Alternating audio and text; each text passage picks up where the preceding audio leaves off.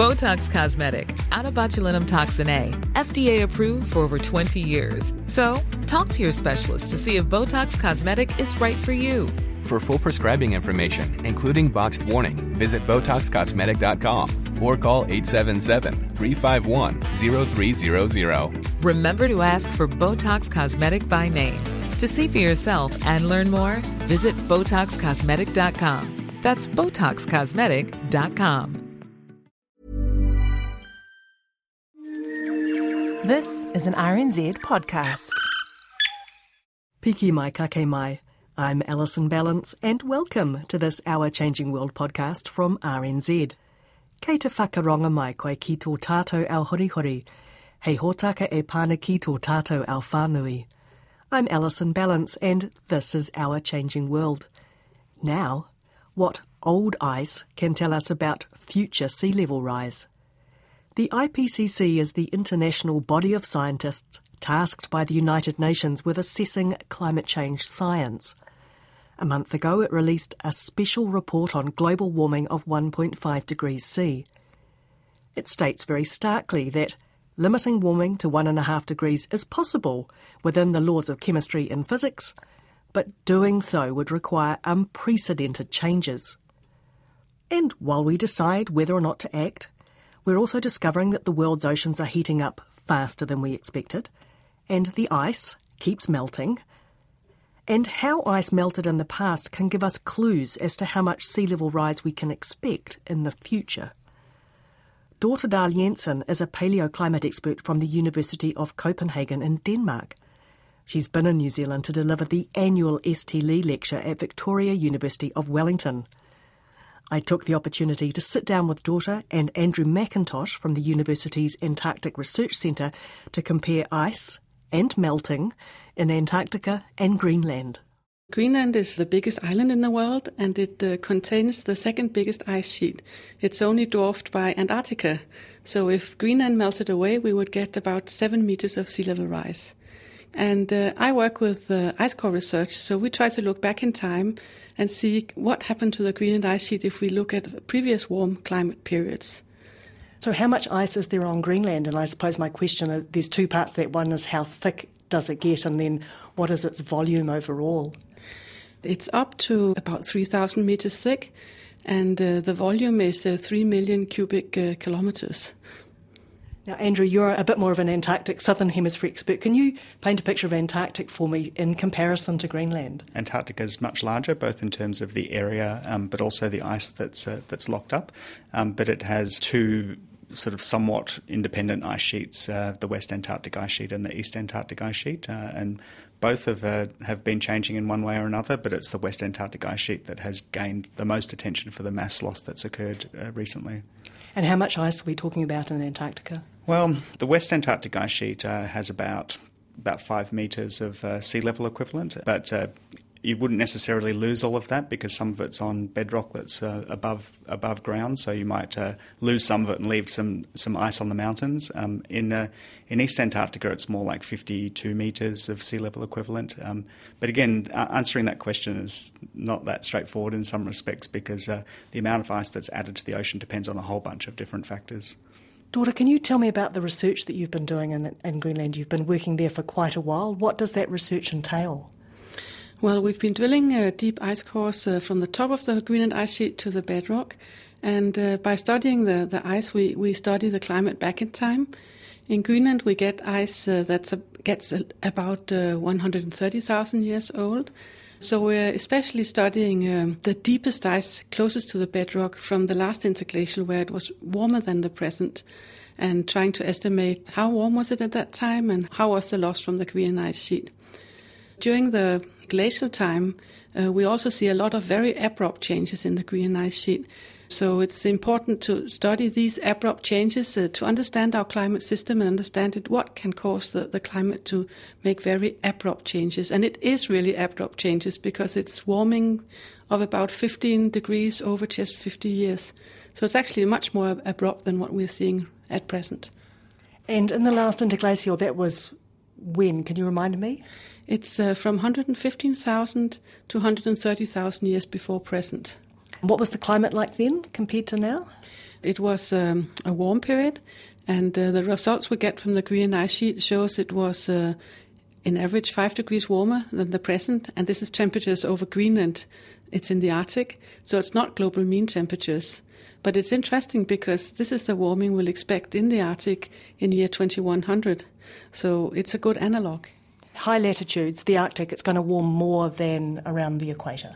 That's right, and probably also more than Antarctica as far as, as we know at present for uh, Antarctica in the last interglacial, I guess there was some chance that it lost ice as well, just um, like Greenland. And, and, one of the big questions is exactly how much, because uh, we can see from uh, coral reef records that have been dated around the world that sea level was higher um, than present, something like six to nine metres higher than present. Uh, and I mean, that water came from somewhere. We're not quite sure where at the moment. What do you think? So, six to nine metres of water, where do you think it might have come from? Did it all come from Greenland? That's what people believed uh, 10 years ago. But the, the results we get from the deep ice cores from Greenland show that uh, Greenland at most uh, lost what was equivalent to two meters of sea level rise. So we'll have to pass the ball to Antarctica because uh, we have to get about four to five meters of sea level rise from Antarctica. So in Antarctica, we, we have very short observational records of how the ice sheet's been changing just in the recent decades and so on. Uh, and so records from previous warm periods are very important for understanding what the ice sheet might do and sort of trying to understand the parts of it that are sensitive. Uh, and one of the big surprises lately is the um, possibility that uh, East Antarctica has lost a bit more ice in the past than what we previously thought. And uh, the implication is it could do the same in the future. What's the IPCC thinking at the moment? They've been in the news with their saying, well, this is what would you'd have to do to you know stick at a one and a half degrees sure. temperature rise but if you don't act very very quickly then it's clearly going to be more than that yeah i guess one of the interesting things that came out of the 1.5 report or at least an implication of it would be that uh, there might be sort of thresholds in ice sheet response. Uh, so, in other words, say for a four degree warming, we would expect a very large response. Um, but for, say, a two degree warming, it could be smaller. And so, one of the key questions at the moment is where the thresholds really lie for um, both ice sheets. And I think we don't know yet. Um, and that's a good motivation for doing more science to understand really how ice sheets respond to climate change, and that's partly uh, could partly be driven through uh, paleo climate work, like um, Dorthe's talking about, um, partly through ice sheet modelling, uh, and through some combination, we can hopefully get a better understanding of where the thresholds actually lie for potentially losing ice sheets in the relatively near future. Yeah. Yeah, I think that that's very true. Yeah. By studying uh, the Greenland ice sheets and realizing that there's a lot of sea level that has to come from Antarctica, it brings a lot of attention to Antarctica because uh, at present the, the Antarctic ice sheet is not not reacting as, as much as the Greenland ice sheet. But about four to five meters of sea level rise, uh, it's about the size of, of West Antarctica. And uh, the West Antarctic ice sheet is, is, is, very interesting in the way that uh, the bedrock under the ice sheet is down in 1.5 kilometers depth under the present sea level. So you've got a, a, big body of ice that's heavy enough to stand on the bottom. But you know, we know that ice is lighter than water. So if you start thinning this body, there's a risk that over some centuries will pop up like an iceberg and lose its connection to the bed. And at that time, it will contribute to sea level rise. So it, it's, it's one of the risks we have in our future to get a pretty fast uh, sea level rise, corresponding to what we saw during the Eemian if West Antarctica starts to disintegrate.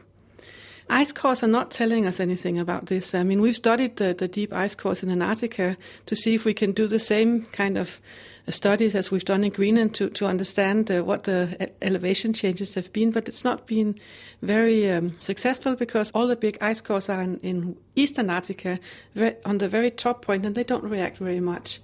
In recent times, um, we've seen in East Antarctica the ice sheet has started to thin and add a bit of mass to the ocean, particularly around Wilkes Land and at Totten Glacier. And this is r- roughly speaking, sort of between Australia and New Zealand, dead south. But there's also some paleoclimate evidence that's coming out from that part of Antarctica that's indicating the ice um, that ice might have been lost in the past. It's a little bit indirect. Um, we're using proxy evidence, so from from marine sedimentary records. This is work that's um, uh, that Rob McKay in the Antarctic Research Centre has um, been leading, and he just published a recent paper with a group uh, from the UK and other places that showed um, that uh, during the last interglacial, so the period Dorthe's been talking about, uh, the Wilkes Land margin may have lost uh, a bit of ice. So we're just starting to, to get a few clues that this part of of East Antarctica that we thought of as a kind of a sleeping giant may be actually waking up now and could add more in the future. Are you seeing much melting already in Greenland? We are seeing a lot of melting, and uh, we've been following the melting, especially in the time of the satellites, where it's been we've been able to make more precise uh, measurements and, and, full measurements over the whole ice sheet. So we see a increasing and accelerating loss of mass from the Greenland ice sheet. Half of it is uh, melt along the, the, the, marginal parts of the Greenland ice sheet, and half of it is discharge of ice being uh, streamed out from the ice streams into the water. Um, so we see these two components of mass loss from, from Greenland. In the very recent years, we've had a sea level rise of about uh, four millimeters per year. And uh, I think the best estimates from Greenland is the mass loss from Greenland is about 0.8 millimeters per year. The biggest component is still the, the thermal expansion of the ocean water because it's warming. And the second largest contribution is, is all the Arctic glaciers, the smaller glaciers, uh, especially on the northern hemisphere. Yeah, I think Greenland will soon overtake the other components and be the biggest component of mass loss we have. So Antarctica is already adding mass to the oceans, just less than Greenland, and the mechanisms by which it's losing mass are, are different. Um, so it doesn't have um, the surface melting component um, to the same degree. There's a little bit of surface melt in Antarctica, but it's just not the annual melt cycle that you see in Greenland. Um, and in Antarctica, we're talking about um, ice flow, ice dynamics, and uh, and also um, particularly melt underneath ice shelves and the way that that affects the grounding line, which is the part where the grounded glacier sort of peels off into the ocean. And if that retreats back, then um, ice sheets tend to lose more mass. And uh, that was a little bit like what Dorthe was talking about with the deep um, basins that lie underneath West Antarctica. Um, as the ocean warms, it's likely that we'll expect to see uh, grounding lines retreating and even more mass loss. Um, but there's still there's a lot of science to do to work out exactly how that's going to occur, and even um, within uh, the glaciological community, there are some debates about, for example, whether um, progressive, unstoppable ice loss has already begun in West Antarctica, or uh, whether we might see a sort of a regrounding and a slowing down as ice retreats into sort of more stable positions again, and, and, and uh, the jury's still out on that a little bit. Sea level rise is one of the very great concerns we have uh, in the warming uh, climate because uh, so big parts of, uh, of our population lives very close to, to the ocean, which also is true for New Zealand. And still, it's, it's one of the, the, the numbers that has the greatest uncertainty of all. Copenhagen, where I stay in Denmark, uh, the best predictions are that sea level rise in year 2100 will be 60 centimeters, but the error on it is 60 centimeters as well. So science is telling us that the, the sea level rise will be between 0 and 1.2 meters, which is, is scary that we don't know, know this number better. So I think it's really important to see whatever we can do in science to, to get a better understanding on, on what's going to happen. For sea level rise in New Zealand, um, it's hard to, to say. There, there are a number of reasons for this. Uh, if you compare uh, Denmark and New Zealand, one big difference is that we're a very tectonically active country. So there's a lot of um, uplift and, and sinking of land that's independent of global sea level change. Uh, and we need to know that as well in order to make um, good predictions of future sea level. The other part of it is that um, how sea level changes here will be affected by where the ice loss actually occurs. So, if in the future there's more um, ice loss from Greenland, we would expect to see a larger sea level rise in New Zealand. And conversely, if there's more ice, ice loss from Antarctica, um, then you would see a larger change in the northern hemisphere. Can you explain why that is? it, it, sort of seems a bit counterintuitive, doesn't it? But it's to do with um, the gravitational attraction of the ocean to the ice sheet. So as the ice sheet loses mass, um, the ocean is no longer so attracted to it, so it sort of falls away more close to the ice sheet, and then you get a rise at the other end of the world. It's sort of you need a sort of a bathtub where somehow you've got more of an attractor at one end that disappears, and a sort of a sloshing to the other end, if you like.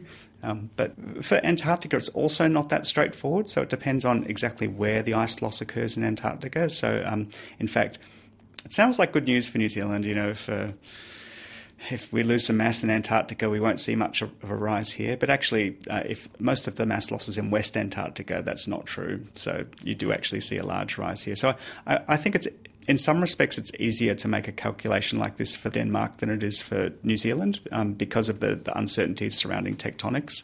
Um, but the things I was talking about with gravitational attraction of ice sheets and its effect on sea level apply to both places, actually. We, and it is just one of the components, and there are many, um, that creates a, the large uncertainty that Dorthe was just referring to.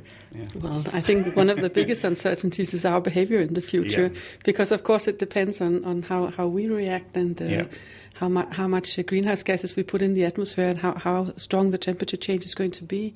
We're sort of playing with fire a little bit here by warming our climate and not knowing quite when we might uh, instigate a, a, massive change in, in ice sheets and cause even more dramatic sea level rise. I mean, I think a certain amount of sea level rise is already built into our system right now. Well, it is yeah. because uh, the, the greenhouse gases, especially the, the carbon dioxide we have released into the atmosphere, stays there for about 200 years. So that's a time scale of 200 years we're, we're playing with, and we've already done that. Then when we get to the ice sheets, we are talking about time scales of, of thousands to ten thousands of years in, in reaction time. So it's not straightforward to, to calculate the, the, the, the results of what we're doing because they take, take such a long time to manifest. Thanks, Dorthe. Dorthe Dahl Jensen is with the Niels Bohr Institute at the University of Copenhagen in Denmark. And Andrew Mackintosh is Director of the Antarctic Research Centre at Victoria University of Wellington. I'm Alison Ballance, and this Our Changing World podcast first aired on RNZ on the 8th of November 2018. You can find us online at rnz.co.nz slash Our Changing World. You'll find this story there, the audio as well as photos and a written feature and useful links. If you'd rather listen to us as a podcast, there are many ways of listening, and they're free. For iPhones, head to Apple Podcasts. If you use a Google or Android phone, then head to Spotify, Stitcher, Radio Public, or somewhere like that. Or download the free RNZ app. We are there, along with the New Zealand history podcast Black Sheep, the suffrage podcast Beyond Kate, and a brand new podcast series called Two Cents Worth, which is a weekly chat about things to do with business and the economy. If you like doing business on Facebook and Twitter, you'll find us there, RNZ Science. Thanks for listening and thanks for your company. Bye for now. Ngā mihi. Botox Cosmetic, out of botulinum toxin A, FDA approved for over 20 years. So, talk to your specialist to see if Botox Cosmetic is right for you. For full prescribing information, including boxed warning, visit BotoxCosmetic.com or call 877-351-0300. Remember to ask for Botox Cosmetic by name. To see for yourself and learn more, visit BotoxCosmetic.com. That's BotoxCosmetic.com.